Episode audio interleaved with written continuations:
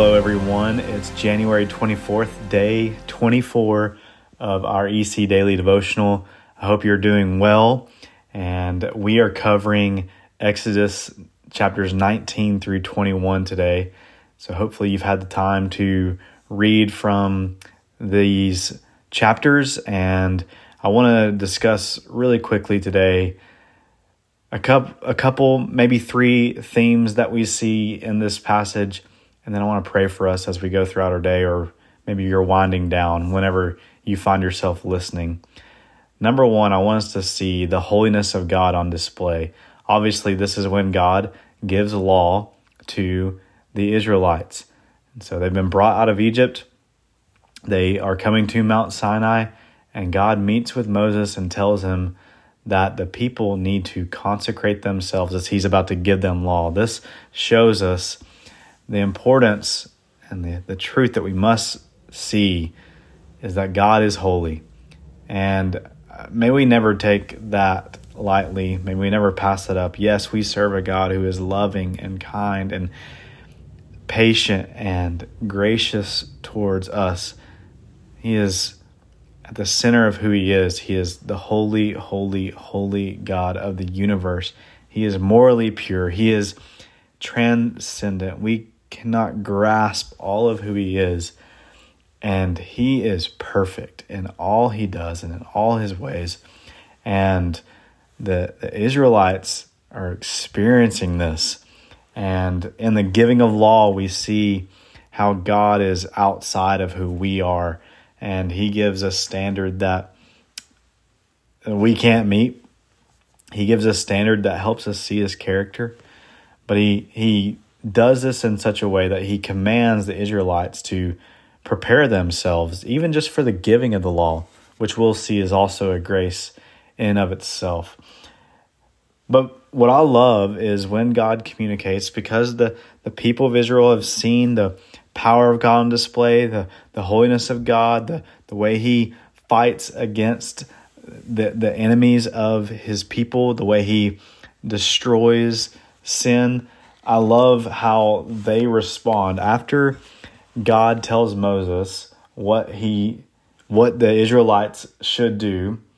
He he comes down and he says, uh, "All all the people answered together and said in verse 8 of chapter 19, All that the Lord has spoken, we will do. And I just think when we really start to see who God is, how truly holy He is, it's a delight for God's people to say, All that the Lord has spoken, we will do. Now, one of my favorite things about this passage is that we also see not just the theme of God's holiness, but we also see the theme of God's grace and how God, in giving the law, was doing a gracious thing, not this judgmental thing and not showing the people just uh, you'll never measure up. This is a, a gracious and kind thing. Look at how he starts in Exodus chapter 19 in the giving law. This is what the Lord says for Moses to go and tell the people of Israel. He says, You yourselves have seen what I did to the Egyptians and how I bore you on eagle's wings and brought you to myself. Now, therefore, if you will indeed obey my voice and keep my covenant, you shall be my treasured possession among all peoples, for all the earth is mine, and you shall be to me a kingdom of priests and a holy nation. These are the words that you shall speak to the people of Israel. So, from the outset of giving the law to the people of Israel, God's chosen people, he reminds them of what he's just done. I've brought you out of the land of Egypt where you've been enslaved for 430 years. I've done it by my righteous, outstretched arm. just a reminder of all the things that God has done. These people have been delivered. It reminded me of a quote from from a book. I, I love this book. It's called Jesus on Every Page by David Murray. And he says, The law was given to people whom God had already redeemed. Grace comes before the law.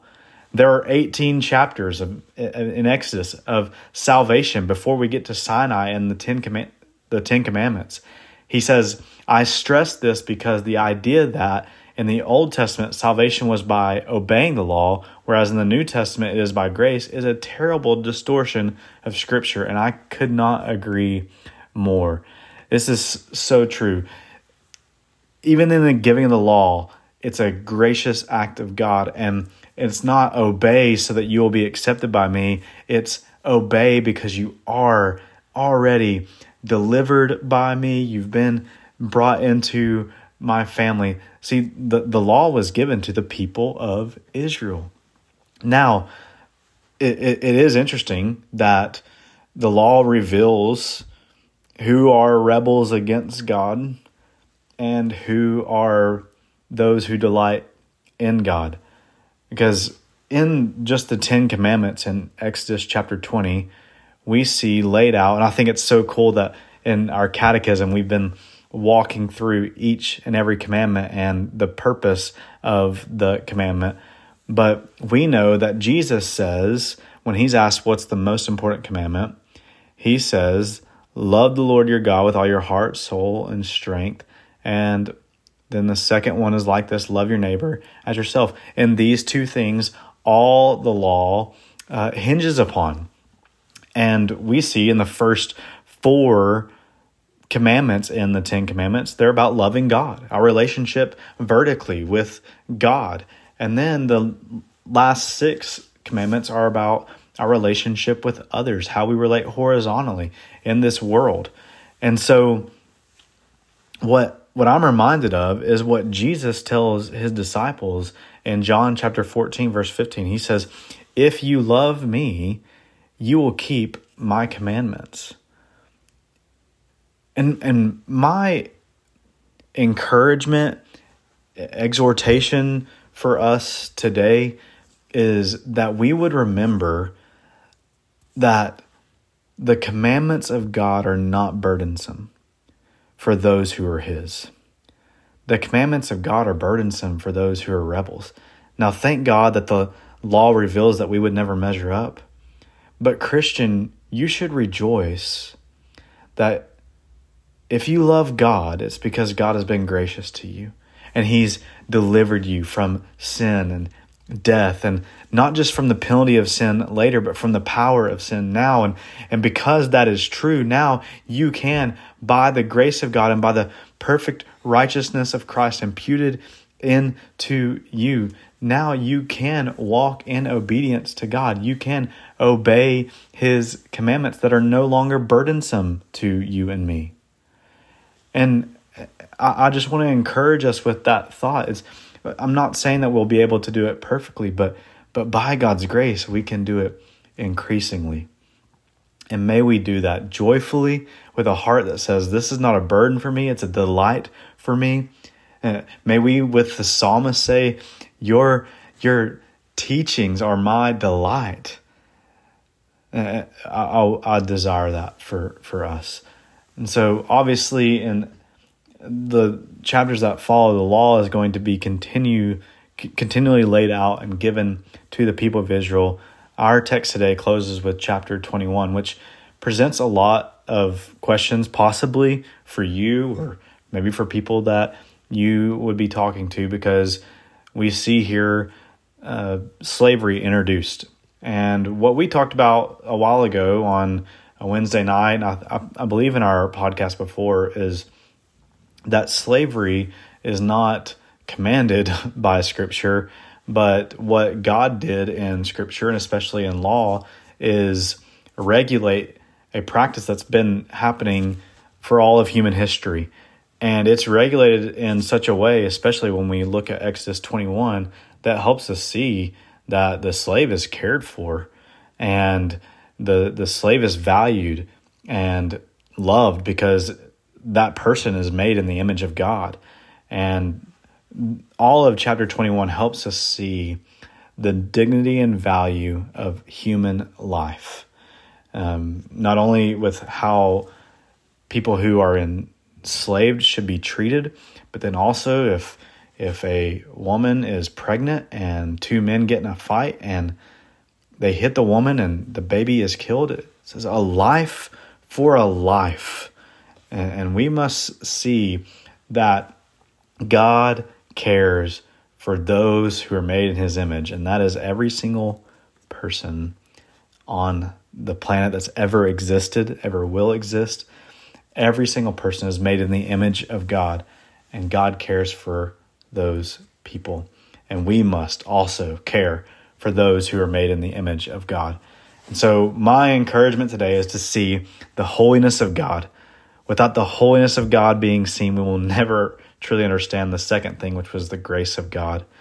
And then see throughout this law is that as the law is given, God cares about people. He is not hindering us from a life that would be better without Him. He's keeping us from pain and He's helping and guiding us towards everlasting joy. May we see that as this unfolds. Let me pray for us today and let's go have a great day. Or as you're winding down, I pray that you remember all that God has done for you today. Heavenly Father, we thank you so much for your holiness. You are holy, holy, holy God. May we never take that lightly. And in your holiness, you have given such grace. We thank you for the grace of even your law. We, we thank you that you give it to a people that you have brought out of slavery. And may we, through the gracious gift of your Son and his righteousness into our lives, may we joyfully delight to do all that you command, just as the Israelites said. All that you have said, Father, we will do. Uh, help us by your grace to work towards that end. Uh, we love you. We thank you. May all that is done today, um, said, all that is said, all that is eaten and drank, and everything that we do, may it be for your glory. We love you so much. We thank you for Jesus, and it's in his name we pray. Amen.